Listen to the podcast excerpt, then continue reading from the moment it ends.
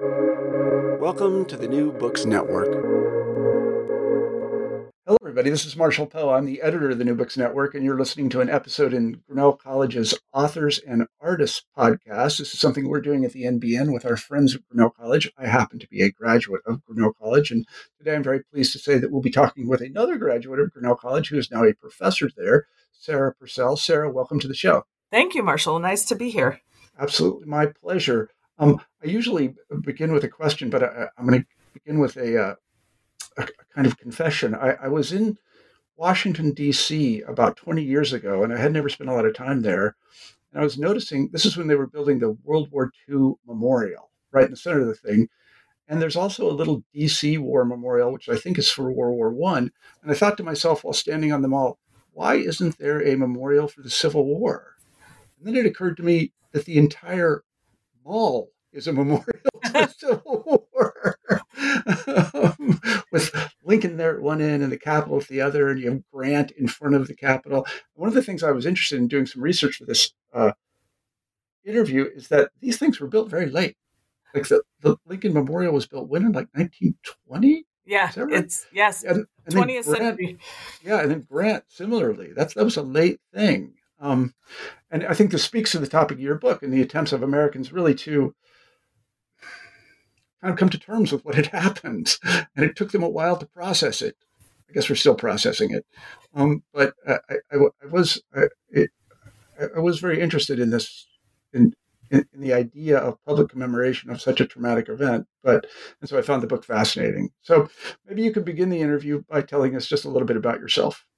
Um, about me, well, as you said, I'm a professor at Grinnell College, and I am a graduate of Grinnell, um, and I am a historian of U.S. history, um, specializing largely in the 18th and 19th centuries. And um, I have a long time interest in memorials and memory, and um, have previously worked on the American Revolution and the Revolutionary War, and then have transitioned over the past uh, decade or so, a little bit plus, um, into this. Uh, new work on the Civil War because I've been teaching both periods for many years, um, and and it's just been very exciting to fuse my teaching and my research. And um, I grew up, a native of Iowa, but I grew up in Lexington, Kentucky, and then went to college at Grinnell, and so have kind of um, lived in various regions of the country. Went to graduate school in New England, so um, it's it's been an, an interesting ride, and I'm I'm very um, excited about this new book and the opportunity to share it with you. So I have to ask, what is it like? And I'm sure you saw this question coming. what is it like to have been a student at Grinnell College and then be a professor there?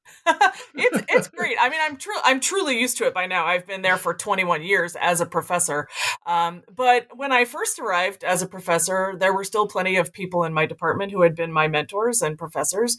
But it was fine. I, I think partly um, it helped that I taught at Central Michigan University for three years before mm-hmm. I went to Grinnell, so I had a, a well established self identity as a faculty member. Uh, uh, mm-hmm. by the time I went went to Grinnell to be on the faculty. But um, I think also I don't know anyone who knew me as an undergraduate um, was not exactly shocked, shall we say, that I became a history professor. I was pretty much a giant history nerd uh, from day one um, at Grinnell, and so I think um, it kind of fit my profile, um, in- including too many of my faculty members. So, um, and and I and the way the academic job market functions and has functioned for decades now, it's certainly not something I ever could have planned on or expected yeah. in my life or my career. But I feel extremely fortunate to have been able to be a faculty member at the college that I love the most. It's well, it's, they're very they're very lucky to have you. I can oh, already thanks. tell that. That's it's, it's, wonderful that you're there, and it's kind of a storybook kind of thing, and, and I, I, think it's just great. So let's move on to the book itself. Uh, and the name of the book is Spectacle of Grief Public Funerals and Memory in the Civil War Era. And it will be out from UNC Press in April. Is that yes, correct? Yes, April 12th, I believe, is currently scheduled. Right. So the lucky listeners get a preview of what's to come. And could you tell me why you wrote Spectacle of Grief and what you were hoping to accomplish with the book? Yeah, absolutely. Well, as I said, I I have a long term um, interest as a historian in public memory and particularly the way that memory of warfare shapes U.S. national identity. Um, and that's a subject I explored in um, the book that came out of my doctoral dissertation, um, which was about public memory of the Revolutionary War.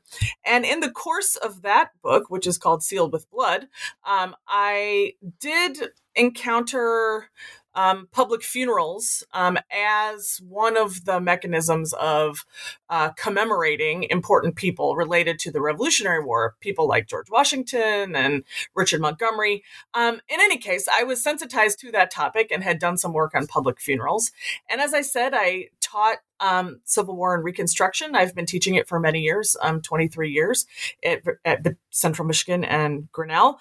Um, I was digging more and more into possibilities for research. I was looking at Civil War memory, steeping myself in that that very interesting uh, field of history in Civil War memory, and trying to do something that I think U.S. historians don't do enough of, which is to connect the ideas and scholarship in one time period, the early republic, to a related field, uh, Civil War and Reconstruction memory and uh, commemoration, and kind of look at how those eras speak to one another. Um, I also just got really interested in spectacle funerals. I at one point was considering writing a book about funerals across U.S. history. I know Judy Garland's funeral, uh, Buffalo Bill. There are a whole bunch of really interesting later funerals. But once I got onto these um, Civil War funerals, I really started honing in, and I um, perceived that it was a way to examine how Civil War memory helped to shape um, lots of different battles over U.S. national identities and the way people related to the reconstitution of the United States after the Civil War. Um, and uh, very importantly, it was one that really hadn't been explored all that much. Um, a lot of people know about important Civil War funerals because of the presidents. So people know something, if anything, about Abraham Lincoln's funeral, which was enormous, um, maybe about Ulysses S. Grant, um, possibly about Jefferson Davis. So presidential funerals are a thing that people and scholars have paid attention to. But I quickly discovered that um, there are quite a few other very important figures who had funerals quite quite significant funerals public funerals that were huge spectacles, huge rituals of politics, and um, they really weren't were fairly overlooked. So I really um, honed in on it. Brought together all of my interests in memory, commemoration, um, political rituals, material culture. I love newspapers and press reports, and it was just a, a great topic of research. Um, it sounds quite morbid. Uh, it, you know, it, it has a it has a sort of morbid twist to it. And I've spent a long time um, sort of, you know, watching people recoil a little bit when I tell them my book is about funerals, mm. but they're really very, very important. And so I, I, the more I got into it, the more I could feel that I had something to say about Civil War memory um, and about the United States as a, as a result. So I, I want to put this in the right frame. These funerals, I did not know this before I read your book, are not like the funerals that we have today. So Bob Dole just died. Bob mm-hmm. Great American statesman. You know, he fought in World War II, Kansan, just like me.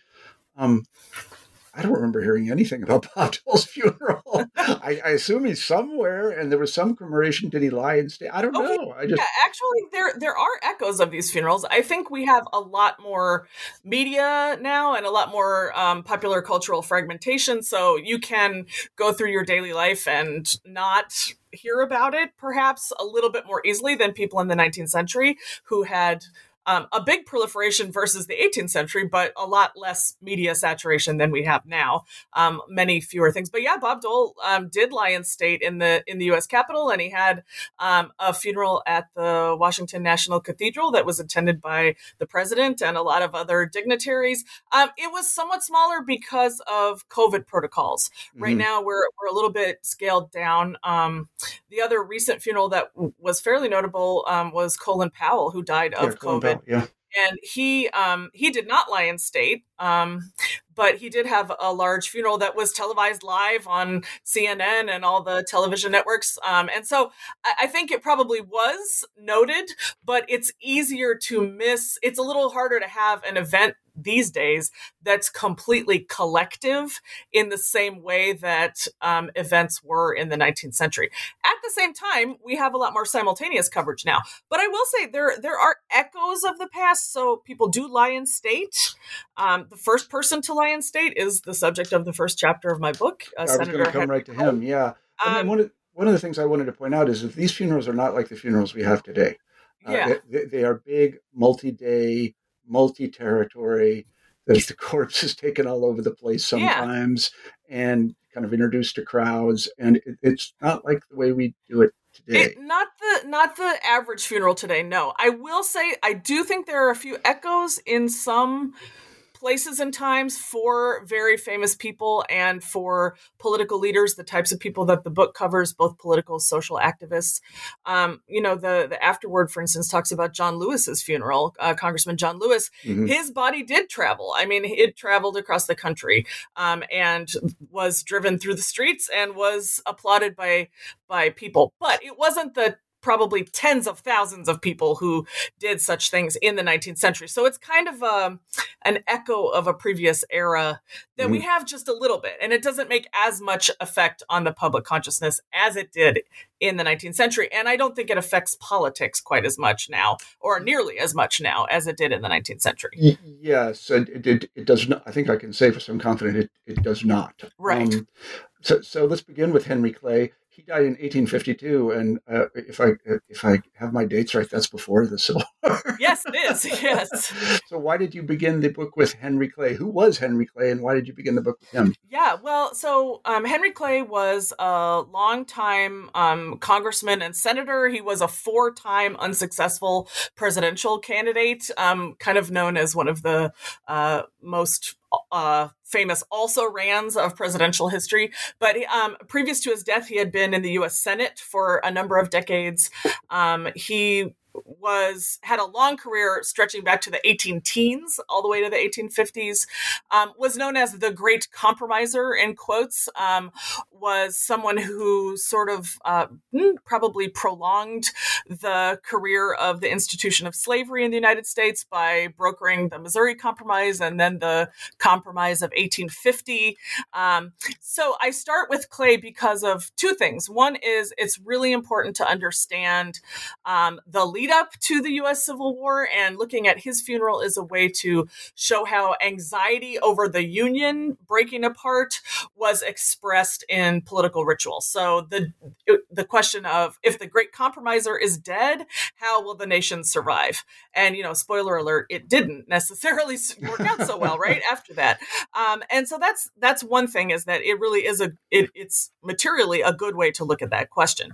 Um, just as you wouldn't study the U.S. Civil War without without looking at the run up to it in the 1850s, it's important to see that um, in the creation of the political rituals and even the memory of the war. Um, but also, and crucially important, Clay's funeral is the one that sets the the template for all other public funerals in the book. Um, it was really the key funeral that switched from the kind of traditional public funeral like George Washington and other figures from the Revolutionary era, which were important and large, um, and it kind of um, kickstarted a new era of an even bigger public funeral with the technology and the press coverage and um, even the funerary technology, all kinds of material culture production for the 19th century. So um, basically, you have to start there because it's really, really important. And that's where the story of these great politicized public funerals that are trying to work out issues of the Civil War and relate them to the American nation itself starts. That's where the story starts. So it has to start there. Yeah, um, I want to digress for just a second, and I will um, betray my ignorance. I, I remember talking to uh, a historian of the early Republic, and he told me that it wasn't sure at all that the early Republic would remain one state and that this remained an issue for a really long time. Yeah, absolutely. Before the Civil War. Yeah, absolutely. I mean, it's sometimes we forget that. Um, and I think it's important to remember, even in our own day, that, you know, people at the beginning um, didn't take for granted they weren't sure how the story was going to turn out. They didn't know what was going to happen. They didn't they didn't necessarily um, you know sense a great deal of unity um, and one of the important points of of my book and many other pieces of historical scholarship is even when the united states has achieved unity um, it's often quite fragile and yeah. it's contested and people don't mean the same thing when they say god bless the united states and i love the, the united states of america. They have very different feelings about what that means to them. And so even um, our long achieved unity has some I, I, won't say they're fictitious elements, but elements that we just sort of um, that that are made out of air and sentiment, um, you know, as much as as any kind of institutions. Um, now we have a lot more institutions, but in those early years, they were still building those things. So, um, it, and those things are changeable. Um, and I think the U.S. Civil War shows that. Now we we as a nation have been lucky, I think, that the the country managed to get back together. But um, but as you pointed out at the beginning, the story of all those monuments in the 20th century, and we've still been fighting over a lot of the issues around yeah. race and uh, and power and regionalism and many other things um, up to the current day. Yeah. So you, know, just a, I, this may be simplistic, but you know, in the 1820s or 30s, when someone said Massachusetts is going to succeed, that was seditious. Today, when someone says California is going to succeed, people kind of laugh yeah, that's true. And and um, it, generally, I would agree with you that um, it seems rather ridiculous in the modern era. Yeah. Um, I don't know. I, I sort of wonder if our politics is swinging back to where it might be a real possible, like real fractiousness could yeah. be a real possibility. But yeah. I think it's important nonetheless to remember that it, it's not just a given. It's not something to take for right. granted. Right. Um, yeah, I think that's right. It was very fragile, and um, and in part it was fragile because of the way um, the polity was constructed, and the inst- especially the institution of slavery, um, and not just the experience of, of, of enslavement, which was tremendously searing for the entire country, um, but the way that it uh, the institutions of government sort of bent over backwards to make uh, slavery work actually mm-hmm. built in problems that were difficult to overcome. Yeah, I mean, it was an honest question, like how to keep the thing together, and it was, yes. you know, people had to comp- compromise is the right word, and sometimes they had to compromise themselves ethically. And, exactly, and it's hard to enter the mindset of those people, and it's difficult to understand them. But it's that's that's our job yeah, exactly, exactly. As historians, we're always trying to understand what people thought at the time, and it means like trying to understand both the circumstances and the ways of thinking um, in yeah, in another yeah, era. They're some, somehow morally repugnant to us, I this is always it's exactly. very sobering. All right, so let's move to the Civil War and to Elmer Ellsworth. I did not know who Elmer Ellsworth was. Um, and Stonewall Jackson's funeral, you pair them in a chapter. Who, who was Elmer Ellsworth, and what, why should we care about he died in 1861. What, why should we care about him? 1861, yes. Um, well, he was actually um, quite quite famous uh, nationally in 1861, um, and but someone whose fame has kind of diminished over time. Probably more of a regional figure now, if anything. He was from Illinois, and he was actually had been a law student of Abraham Lincoln's, um, and he had started kind of a volunteer uh, militia drill unit before the Civil War. He was someone who was very interested in uh, military drill, um, and he uh, formed a Zouave unit, um, which was a certain, um, which he recruited from New York City firefighters at the beginning of the U.S. Civil War, and he um, they were mustered into the federal service, um, and he was um, considered by many the first Union officer killed in the mm-hmm. U.S. Civil War. There were actually a few who died before him in skirmishes in various places, but but um, there he has one of the claims to be the first Union officer killed um, in the capture of Alexandria, Virginia, um, in May of 1861. And in part, we should care because everyone at the time cared. Lots of people at the time cared. Um, tens of thousands of people, especially Abraham Lincoln, cared. He was very affected by the death of Elmer Ellsworth. There were um, absolutely enormous funeral pageants, um, all kinds of um, mourning. He was given a funeral in the White House. He was paraded through Washington D.C. Mm-hmm. His body was taken all the way to his hometown in uh, New York State, um, given given big celebrations in New York City and various places along the way. Um, it was covered in, you know, gallons and gallons of ink. Um, partly it's an interesting story because he was killed not in the actual skirmish of capturing Alexandria, Virginia, which was fairly easy militarily, but actually removing a giant Confederate national flag from the top of the Marshall House Hotel, where a pro Confederate hotel keeper had put this flag on the top of his hotel. And um, Ellsworth was shot by the hotel keeper named James Jackson, and um, his aide, Francis Brownell, um, actually killed the hotel keeper. So is this kind of skirmish over a Confederate flag? It became tremendously symbolic. It's also very interesting because they managed to have all of this funeral pageantry and tears and uh, celebration of Elmer Ellsworth as a as a lost potential hero of the future um, right at the beginning of the Civil War when they did not understand pretty much at all that so many hundreds of thousands of people yeah, would th- die in the question. Civil War. Yeah, this was this was they did not know what was coming. No, exactly right. They another example of they didn't know what was coming because you certainly they figured out fairly soon thereafter like you could not uh, celebrate the death of even every famous officer um, like this because it was it was simply too much. Too many people were killed and sacrificed, and too many people were killed in much bloodier, uh, much harder fought conflicts. Um, although lot, plenty of symbolism to spare. Um, but Ellsworth was was seen as a great hero in the North and as an quote assassin in the South, uh, someone who uh, yeah. despoiled the Confederate flag, and so he had this kind of hero villain duality that made him into a, a big popular cultural figure, mm-hmm. and he was beloved of Abraham Lincoln. That's that's another fact factor. Yeah, so let's move on to Stonewall Jackson. People probably, some people probably know who Stonewall Jackson was. He died in 1863 at Chancellorsville. Yes. Uh, and and uh, how, how, was he commemorated uh, in the South? Yes, well, um, he was uh, commemorated. I would say this as much and as well as uh, the Confederates could in the midst of 1863, because they were, um, uh, Robert E. Lee, for instance, was fearful that if they took too much time off or spent too much, uh, too many men to go with uh, Jackson's body, um, that they were still in the middle of a campaign and that right. they, they, would cause military troubles. There were shortages of paper. The press was under um, under lots of pressure, etc. So, uh, but nonetheless, his body was uh, taken from um, the site where he died um, near Chancellorsville to um, to Richmond on a special train.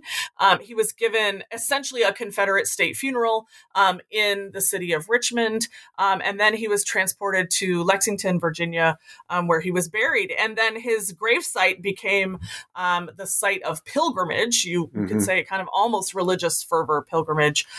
It's very near uh, Virginia Military Institute, where where he was um, on the faculty um, and where he was much celebrated. And uh, it became uh, one of the sources of Confederate Memorial Day was uh, people visiting Stonewall Jackson's gravesite. Um, and it is still a, a, place of, of importance and symbolic importance um, in Confederate memory um, there in Lexington. So, mm-hmm. Um, so he was he was given a large uh, funeral. Now, large in the Confederacy by the standards of what was possible in 1863. And one of the things that's interesting is to see an actual tension over um, a lot of Confederates feeling like we wish we could pay him even more respect, but the respect in our hearts will have to do. Right. Uh, so, a lot of writing um, in people's diaries and letters about um, how much he would be missed, and also the notion that um, the question of maybe the Confederacy uh, would be more threatened because of his actual absence, um, because mm-hmm. of his military prowess as a commander. Mm-hmm. Okay, so let's move on to uh, we're actually uh, after the war now, and George Peabody. We talked a little bit in the pre-interview about Peabody. It turns out that my grandparents lived in a town called Peabody, Kansas. I never understood why it was called Peabody, but now I do. Um, George Peabody, who, who, was he, and, and what do we learn from his funeral? Yeah, George Peabody. He was um, an American um, who was basically tremendously wealthy, um, and he lived for most of his career and life in England, in London, and he was kind of an international financier, um, sort of pre-industrial proto-industrial magnate Um, and he was someone who um, gave some support to the U.S. Civil War. He was from New England, um, from what is now known as Peabody, Massachusetts, in his honor. And um, he was well known as a philanthropist. And basically, he dispensed large amounts of his fortune uh, before the great era of philanthropy that people Right. know about Carnegie much before more. his time. Exactly, Carnegie before his time. And he did that both in England and in the United States. Um, he was also somewhat controversial because um, he, right after the Civil War, he gave a lot of money to. Um, Post Confederate Southerner institutions, especially institutions of education. And um, he had an especial fondness for um, what then became what is now Washington and Lee University, um, was then Washington College, that Robert E. Lee was the president of. Um, and he sort of bailed them out with various financial contributions. And he was controversial because he was seen, he advocated uh, basically forgiveness for the Confederates. And some um, former Union advocates and Northern politicians, Northerners, saw him as too forgiving of the Confederates. And there's a lot of uh, argument over whether um, he was pro Confederate or not. Um, he also then, um, in his funeral and in his life, becomes um, something of a figure of quote unquote forgiveness between the United States and Great Britain, whose diplomatic and sort of general cultural relationship had been somewhat fractured by the US Civil War because certain elements in the British government had given quite a bit of um, naval and financial help to the Confederacy. Mhm. And so um, when George Peabody dies, um, in England, he is first given a huge funeral in Westminster Abbey, um, basically Wow. almost a state funeral, um, and then put on a um, British ship of war, accompanied by a U.S. ship of war, um, and shipped across the ocean back to New England for burial, where he is given huge funerals in the United States, and it becomes a pageant, um, a, a large funeral pageant that allows people to work through their kind of issues about, well, how much should the North forgive the South? How much should the Confederacy be forgiven? And can it be seen as this great like symbol of uh, sort of reunification of the traditional friends uh, between the United States and Great Britain? Um, and it, it's it's a it's an interesting story and quite a huge funeral as well. And for the first time, you also see a little bit of a disagreement around the edges. Well, not the very first time, because some abolitionists had objected to Henry Clay, for instance, but um, some people questioning, you know, maybe we shouldn't be spending all this money on these giant funerals when, you know, Peabody himself did a lot to help the poor. Maybe there are other ways we could Yeah. spend these funds rather than huge parades and monuments and fabric and all kinds of things that cost money. Mhm. So uh, you pair Peabody with uh, somebody everybody has heard of, and that is Robert E. Lee. He died in 1870 in Lexington, Virginia. This is a much harder sell in terms of bringing the Union together. How, how did they massage this? It is, and, and it's interesting because um, eh, well, uh, two things. One is um, there's a lot when when Robert E. Lee died. Um, it, there isn't as much actual physical funeral, but there's a huge amount. I'm sure you can imagine um, of of uh, sort of ink that is spilled. Lots of arguments about what does it mean. Um, what what did his life mean?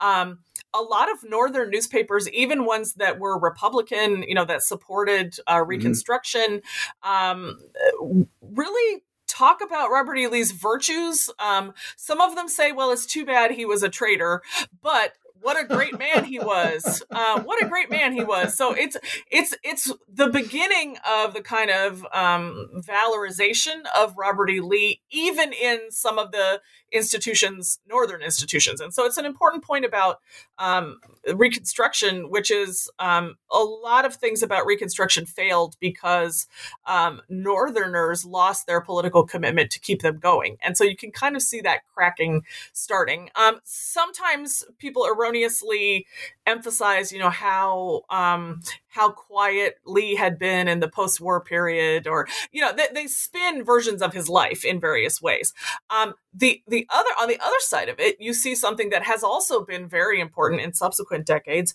which is um, a lot of confederates talking about what a great american lee was Mhm. um, you know even though he fought against the united states of america and that of course he would join the pantheon of heroes um, george washington robert e lee um, that that he that his story was part of the American story, and um, it it becomes um, important to what becomes shortly thereafter the lost cause mythology of you know uh, it's it was just a doomed great cause for the Confederacy, so called. Um, and mm-hmm. you know, if not for that, you know, this great man, he too would have been this. So it's it's a really interesting sort of like the question of. Um, how do you turn Robert E. Lee into a hero? But one thing that I really emphasize and I try to look at carefully throughout the book is the ways that Confederate nationalism and this pro Confederate heroicizing of people like Robert E. Lee is actually part of the history of the United States, and that the post Civil War sense of, of the United States national identity sometimes incorporates uh, pro-Confederate notions, and um, you know, you it, and it's contested. I mean, not everybody agrees about that. Certainly, for instance, um, Black people don't agree about yeah. that in the in the time period, and and um, those who supported Black rights were very skeptical of this kind of early rehabilitation of Lee. But um, that too is part of the story, like how that contestation happens. And when he died it was it was part of the thing. It, it's kind of what happens in many of these funerals because when someone dies it's kind of the moment when people speak well of them, right? It's yes. the notion is not to uh, talk about how bad eulogy, the person, right? Whatever the opposite of eulogy. Yes, right, and and it, it goes back to a classical tradition. I mean, we don't speak ill of the dead. It's yeah. the notion of the public virtues of the person. Um, uh, but there are problems with that if you're if one of the questions you're trying to come up with is like, okay, this person turned against his country how do you rehabilitate that? So that's why the the funerals are and the the kind of eulogies for lee are so important. Yeah one of the things i found remarkable is that again i'm not an expert on american history but it stuck. Uh, when i think of robert e. Lee i think oh what a great man yeah, and, and we can look we can look to our own day when um I was taught have, that. I did I did yeah. out of my own. no. And and certainly for instance, um you were talking about uh, Civil War memorials. I mean a lot the reason we have controversy now over um taking down memorials to Robert E. Lee, for instance, is many of them and they were put up, you know, uh, largely in the 1890s and yeah, after yeah, they weren't put up in 1868 or even 1870 yeah. when there were there were, it did start in 1870 when he died but the big public memorials um, really uh, came later and that's because this conversation about um, greatness continued and yeah, and because yeah. it spoke to the politics of the later days they were using the symbol of robert e lee to say something about their current day yeah, yeah. No, I, I, I get that. Um, the, the, the narrative is changing. Let's put it that way. I've now been informed about Robert E. Lee. I, I yes, I figured. Uh, um, so let's move on to Charles Sumner and um, Joseph Johnston's. Charles Sumner, maybe you'll have heard of him. He dies in 1874. Uh, and, and what do we learn from his funeral? Well, Charles Sumner was um, a Massachusetts senator and um, had been a great advocate of um, Black rights um, against slavery and uh, Black voting rights and many other things in Reconstruction. Um, he he had some stumbles in late in his career, um, partly because he opposed Ulysses S. Grant in the 1872 presidential election, and really what we learn is that try as they might, major figures cannot control their own memory. And Sumner uh, advocated for forgetting some of the Civil War, kind of muting its memory. And um, he did that through um, a particular resolution to not include uh, Civil War battle flags in a particular kind of federal register and it, it just blew up it's a kind of it kind of went viral you know as we would see today that sort of term um, and basically uh, it took up a lot of it took away a lot of attention from his commemoration as this kind of um, fighter for black rights and for um, the kind of heart of the abolitionist cause and then the the continued fight for black equality. Um, and it turned into a fight over Civil War flags and remembrance of the Civil War. And he wanted memory to be a certain way, and he couldn't have it that way. And instead, he became a symbol of the kind of continued contestation over Civil War memory. Um, lots of Black preachers and Black political figures, uh, people like Frederick Douglass, um, Turner, many other people. Um, you know, tried to continue um, to use Sumner as a symbol of white people who were willing to fight for black rights. Um, and there's a whole question about, you know, will that continue now that Sumner is dead? Uh, it's kind of one of these perennial questions. What mm-hmm. happens now that this person is gone? Um, but really, it's it's a, a lesson about um, no one person can really control the consequences of their own memorialization after they die or the consequences of Civil War memory. Was was Sumner hated in the South? I mean, did he? Oh, uh, very yeah. hated. Oh my yeah. gosh. Um, I mean, he he you know famously was beaten on the floor of the yeah. U.S. Senate, right, by Preston Brooks, um, in the run up to the Civil War, and he was seen as a an absolute villain. Um, yeah, and, and, one of the interesting stories in the in the book is um, about how um, even a few people in the South, um, particularly. Uh, uh, Mississippi Congressman Lucius Lamar um, actually uh, eulogized Sumner um, after his death and was attacked for doing so. But he explained, like, look, number one, um, I told you this flag controversy. Sumner kind of was saying things on positive to the post Confederate side, so we need to seize on that. And number two, like right now, everyone will listen to us, and if we look magnanimous towards Sumner, it will, you know, it'll kind of make us look good. But but it, was interesting to see kind of how his reputation shifted over time. Um, mm-hmm. And it's it's I think probably a little hard for us to appreciate today, but he was someone who um, really embodied that fight over black rights in the U.S. Senate um, because there were no there were no uh, black senators obviously bef- before uh, the Civil War, even immediately after in the Senate, and so um, it was it, it, was really he was a lightning rod for that kind of controversy. Mm-hmm, mm-hmm. Uh, he's done pretty well compared to Robert E. Lee in recent memory. In, uh, yeah, but again, it might depend who you ask. Yeah, yeah. yeah see, I should call my sister in Alabama. See what she and, says. And, and there are lots of people who revere uh, revere Robert E. Lee today, and lots yeah. of people who don't know who Charles Sumner is. So yeah, it's it depends who you ask. Yeah.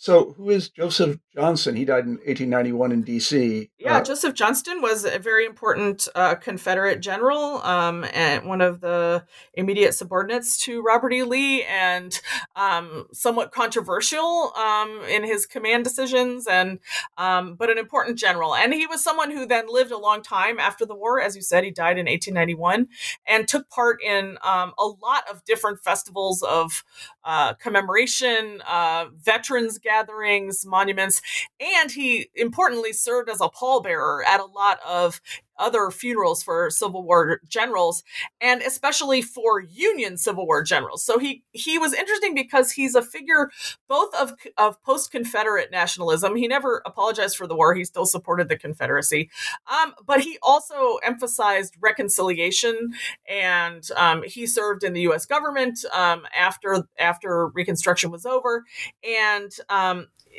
but again, his own funeral couldn't be controlled. He his funeral shows how um, even though he wanted to valorize certain parts of the Confederacy and have the nation engage in a, a a narrative by which Confederates were forgiven and the the the regions were reconciled. Um, that isn't how it works out in the particularities of his own funeral, um, because um, people can't control the memory. That's kind of the theme of that chapter. Yeah, you mentioned uh, apologizing for the Civil War. Did, did Confederate generals and statesmen apologize? Not much, no. Um, no. Is there the, any sort of outpouring like the, that? I, yeah. The no, um, not really. Not a lot of apologies. Um, no. yeah, I no. just wondered. I, I just, yeah, I, I, would think it would be very uncharacteristic. No, and I mean, there are definitely, I mean, there are lots of questions about um, amnesty that's granted to former Confederates and the terms of amnesty, and you know, you know, is there some kind of remorse involved? But not, not really. There's not so, you know, nothing like an apology yeah. tour that we would see today. Yeah, right. Um, exactly. That's what I was but thinking. But there, there were a few, you know, there were a few um, who. Um, who seemed more pro Northern or pro U.S. or pro reunited United States um, after the war, and some of them, you know, became controversial, but they didn't. Um, they still didn't tend to apologize. Yeah. I don't think that's a thing, really. Yeah, I was thinking about the and our tendency to apologize for everything these days. Um, I can see why they might not do that. Yeah. So uh, well, let's move on to um, Frederick Douglass. People know who Frederick Douglass was, but why don't you remind us? He dies in 1895. Yeah. And uh, what do we learn from his funeral? Well, he he's um, of course one of the most famous and important uh, black activists of the 19th century, if not of all of U.S. history, or probably of all of U.S. history.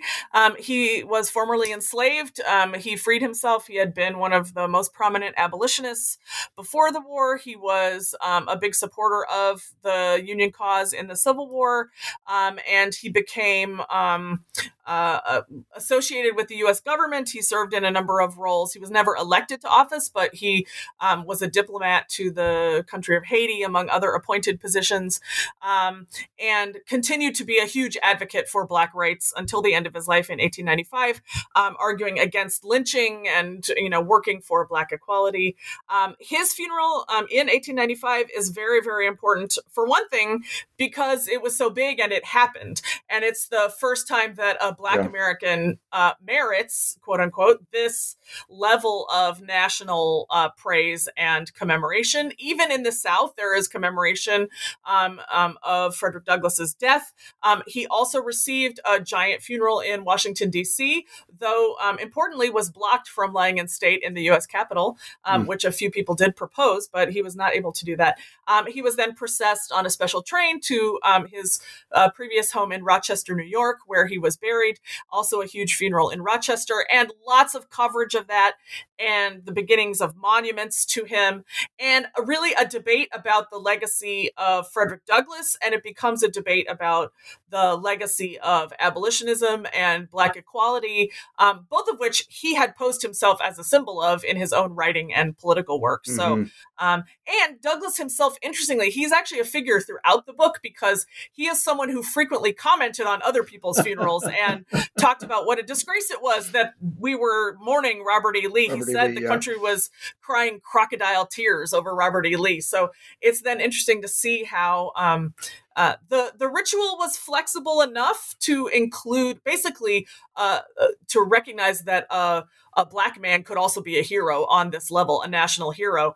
But there is backlash, and that's one of the ironies of the story is that um, white supremacists in several places, perhaps most notably in North Carolina, um, really uh, take the opportunity uh, to do some damage and uh, express express themselves in the wake of Frederick Douglass's funeral and his mourning as well. So, um, in 1895 is of course um, when uh, Jim Crow segregation is really uh, getting started mm-hmm. in earnest, and lynching was on the huge rise, and kind of a whole era of late 19th and then into the 20th century, a new era of repression of Black Americans is really uh, adding fuel to the racist fire. And so, um, a debate about Douglass and his demise um, is a debate about those things and the role of the Civil War memory in that. It, did the Civil War mean anything after all? What about the end of slavery, etc.? Yeah. So the final person that you deal with in the book is Winnie Davis, and I found this absolutely fascinating. Is there a biography of Winnie Davis? Somebody should write a biography. There is, yeah, yeah. there is. A, uh, there is a quite a good biography of Winnie Davis, actually. Um, though it, it, doesn't talk much about her funeral, but about the rest of her life. Yeah, it's very interesting. It's a, an absolutely fascinating figure. You can see a lot of the issues that we're dealing with today in Winnie Davis's activity. Let's put it that way. Yeah. So she yeah. was the the um, daughter of Jefferson Davis, youngest daughter of Jefferson Davis, the president of the Confederacy. She was born during the U.S. Civil War um, in the so-called Confederate White House, um, and um, yet she was someone kind of one of these figures you, you sort of asked about generals but she's someone who um, then lived in the north for after the war and um, also some of the time in europe and she wrote for northern newspapers and she wrote novels and um, her mother uh, varina davis um, was often accused by some southern veterans organizations and others of being too pro-union and that she had kind of betrayed the south by moving to the north. Um, in any case uh, Winnie Davis died at a fairly young age. Um, she was um, just in her 30s and she passed away. And her body then was put on a special train from um, rhode island where she passed away down to richmond where she was given um, again kind of a, a post-state funeral. Um, and she was buried in hollywood cemetery um, next to her father. Um, and she was had been dubbed uh, during a tour she took with her father uh, before he died, the daughter of the Confederacy. Yeah, this uh, is fascinating. Kind yeah. of her title, the daughter of the Confederacy. Um, the the phrase then is adopted by um, the organization, the Daughters of the Confederacy, yeah. the United Daughters of the Confederacy (UDC), which was in the late 19th and early 20th century. It still exists. Um, one of the most important organizations, most virulent organizations of promoting a pro Confederate yeah. um, memory. Um, and it took its name from her nickname, the daughter of the Confederacy. And so um, it's this, this, it, several things are interesting and important. First of all, that she's one of the few women who merited, again, a large public funeral of this kind. There are a few others that happened after her in 1898, but um, after 1898, but she's kind of one of the first times a woman gets anything um, even remotely as large as all the other men who are in my book. Um, and uh, it's this argument over um, whether the wounds of the we- the war are healed. Um, is it this going to be this super virulent lost cause pro Confederacy um, sentiment that will take over the culture of the post Confederate um, time, or in another theme, uh, it's just after the Spanish American American War has concluded, um, and um, can the has the country totally reunited and kind of gotten over the Civil War in the interest of, I don't know, becoming fighting new imperialist wars as a reunited country, uh, for instance. So there and there has been a lot of interesting work on that theme of how the Spanish American War, um, Nina Silber notably, and other scholars have worked on that um, for decades of how the Spanish American War sort of presented this uh, reunified North and South to kind of move into the 20th century on a different footing.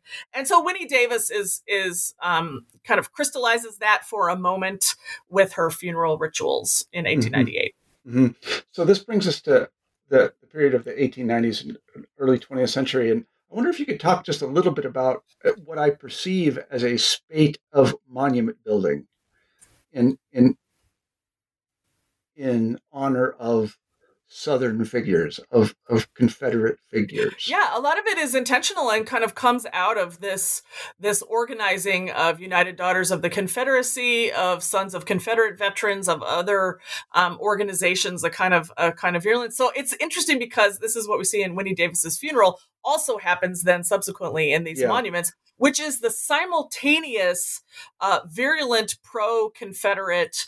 Um, let's put up these monuments, even in places like Kentucky that were border states that were very contested, or you know, even even in some um, states that were other states that were still in the Union, but especially in places like Richmond, that was the capital of the Confederacy, um, will put up, um, you know, the most laudatory possible uh, pro-Confederate monuments to generals and to um, to average soldiers, but simultaneously we will emphasize how the country is reunited and how now going into the 20th century, um, everything is healed. So it's kind of the ability to have um, lost cause mythology right alongside uh, God Bless the United States of America and uh, kind of fusing those two together.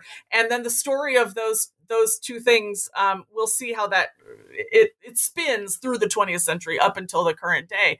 Um, and again, meeting the political moment. A lot of it also has to do with propping up then the support of organizations like that, but also just generally of uh, kind of suppressing the um, notion that slavery was the cause of the war, suppressing the um, the power that could potentially have been gained by Black Americans during and after the Civil War. Um, the it's not a coincidence that it, it comes at the time when um, you know voting rights are being um, redacted for Black people who had regained them in many places um, after the war um, and during lynchings, et cetera, et cetera. So it's the kind of cultural and memory component of the um, the kind of uh, re-emergence of white supremacy with a vengeance at the end of the 19th century. And um, there's also been a lot of work by many other scholars about um, how the memory of quote the common soldier. So now I'm not talking about statues to Robert E. Lee, but statues to the Civil War soldier, memorials to the Civil War soldier, which are in many, many, many communities all over Oh, yeah, the United States. over the. I mean, right? yeah, They're you go everywhere. any place in New England, you're going to find a Civil Right. War um, memorial. and how that um, uh, David Blight, among others, but he's sort of the big figure in this in this um, history, um, has talked about, and and also the scholar of monuments, Kirk Savage, um, talks about how the figure of the standing soldier, the memorial to yeah, the average soldier, right? Whether he is a northern soldier or a southern soldier, they look very similar. They're very much the same, and they're all white. And they um, they kind of emphasize a sort of bland, common, uh, sort of Caucasified sacrifice in the Civil War that makes it about this common sacrifice somehow, even though they were fighting each other. Um, and it, it it sort of helps the culture mute the actual debates about um, black power and the hundreds of thousands of black soldiers who served in the Union military, et cetera, et cetera. So it's it's basically um, the monuments are um, a in many many cases a symptom of the reemergence of white supremacy and its extreme power in various forms in various communities.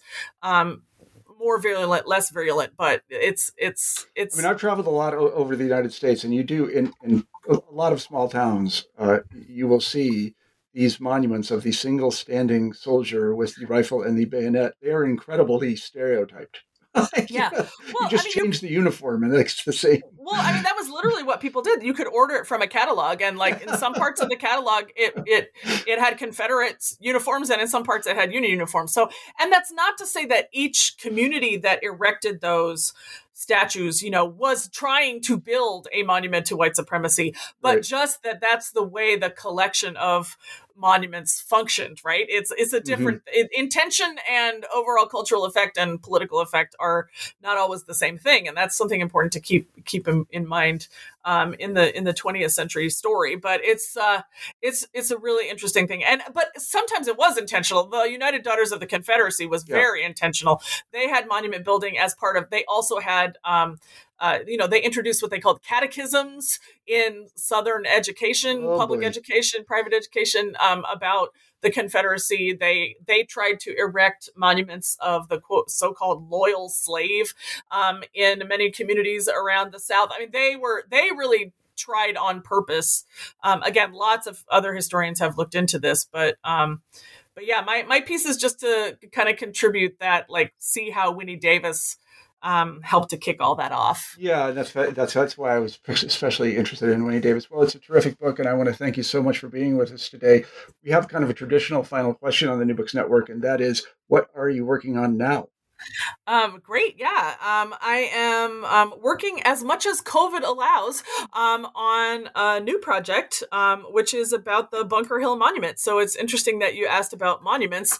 Um, so we now live in an age of contested monuments, controversies over monuments, questions about what monuments represent, who they represent, are they malleable enough to can we even have a hero in today's world? Um, you know, how do we deal with the legacies of imperialism, slavery, racism, Yeah. etc.? And so um, I'm returning to a topic I've looked at before, which is the Bunker Hill Monument, which is the monument to the Battle of Bunker Hill, one of the first battles of the Revolutionary War in 1775. Um, and I'm going to examine moments in that monument's history um, uh, from 17, um, well, it was first started in 1825 but there were some precursors so Really? from the beginning of the wow. yeah from the beginning of the 19th century um, until today um, moments of controversy the monument has always been contested there have always been um, people who disagreed about what it should mean and who it should stand for and um, how it should function in the landscape and the city of boston um, what it meant for a nation during the Civil War. Was it a symbol of the North only? Was it something the Confederates um, should fear? fear um, how did the so sort of how did the memory of the American Revolution shift over time, but also the fact that monuments have always been controversial, and I want to use that as a way to contribute to our current conversation about monuments, um, and to kind of look and see, oh, what do these past controversies have to tell us? So I'm I'm turning to the Bunker Hill Monument, and I think it'll be great because um, it it does also bring together a lot of these themes that I'm interested in. The, the, the, same historian who I mentioned earlier, the historian of Republic, he he is a historian of Boston, and one of the things he said to me, which really shocked me, is that Boston kind of considered itself a nation state and was not particularly interested in the rest of the American project yes, I, in some ways, yes. So uh, that would that would uh, read with the Bunker Hill Monument. So, for instance, when the uh, founders of the Monument Association first started it, uh, they only wanted to accept financial contributions from Massachusetts residents yeah. and Massachusetts sort of citizens. um, they did go outside Boston, but uh, Massachusetts only. Even though lots and lots of other people, as far as South Carolina, wanted to contribute to the project because they saw it as a national monument. Um, but um, the one of the downsides of their um, sort of Boston col- uh, colonialism or hmm. I don't know uh, localism, shall we say, um, it yeah. was that it took them decades to raise enough money to actually build the thing. um, it went unbuilt for quite a few decades, so that's actually part of the story too. Is like, how do you even fund a monument like this? What should it look like? Um, is it a monument to one person or to many people? Um, and uh, same so yes, I think that's that's correct. And actually, yeah, I, the uh, self perception of Bostonians, and interestingly, in the case of the Bunker Hill Monument, Charlestown, um, Charlestown first yes. as a Charleston for, Charlestown first as a separate entity from Boston, and then it's incorporated into Boston in the in the later in the 20th century. Um, so that's an interesting story in and of itself, even though it also resonates for the whole country and for the American Revolution. So that's that's what I'm turning to next, and still looking at material culture, monuments, memory, and really um, how memory and the physical world we construct contributes to national identity and political fighting and fights over racism and class and all kinds of other things in the United States. That sounds absolutely fascinating. Let me tell everybody we've been talking to Sarah Purcell. She's a professor at Grinnell College, and this is the Grinnell College Authors and Artists podcast. I'm Marshall Poe, the editor of the New Books Network. And let me say, first of all, thank you very much, Sarah, for being on the show. Thank you, Marshall. I really appreciate it. it Absolutely. And let me uh, say to all the listeners, thank you, and we'll see you again soon. Bye bye.